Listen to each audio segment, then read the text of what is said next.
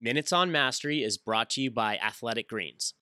This is legendary college coach Paul Assayante on the Finding Mastery podcast with Michael Gervais, describing what his biggest fear in life has been. Can I ask you a tough question?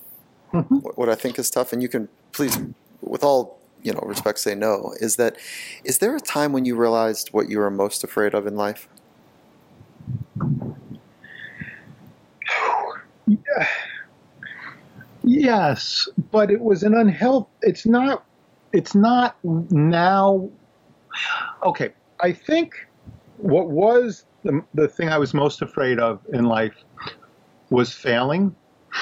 But now what I believe I'm most afraid of is being found out to be a sham. Oh, my God. Yeah.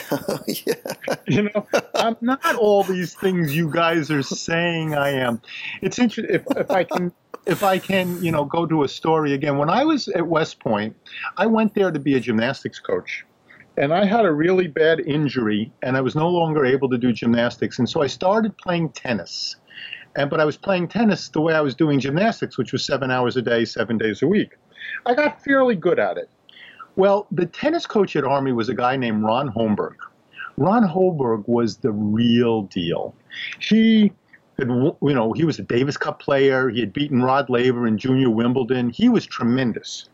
And so Ron Holmberg quit. And like an idiot, I applied for this job. I had no right getting that job. Well, they offered the job to 7 other people, all of whom turned it down. And they said, oh, my God, we're stuck with this kid.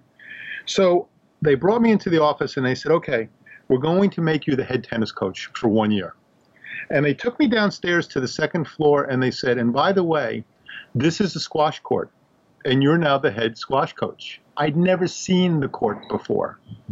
So I sat, the team practiced, and I sat them down and I said, guys, I don't know what the marks mean. I don't know what any of the boundaries mean. I have no idea what you're doing. But by watching, the one thing I can tell is it looks like fitness is a big part of this game. So here's the deal.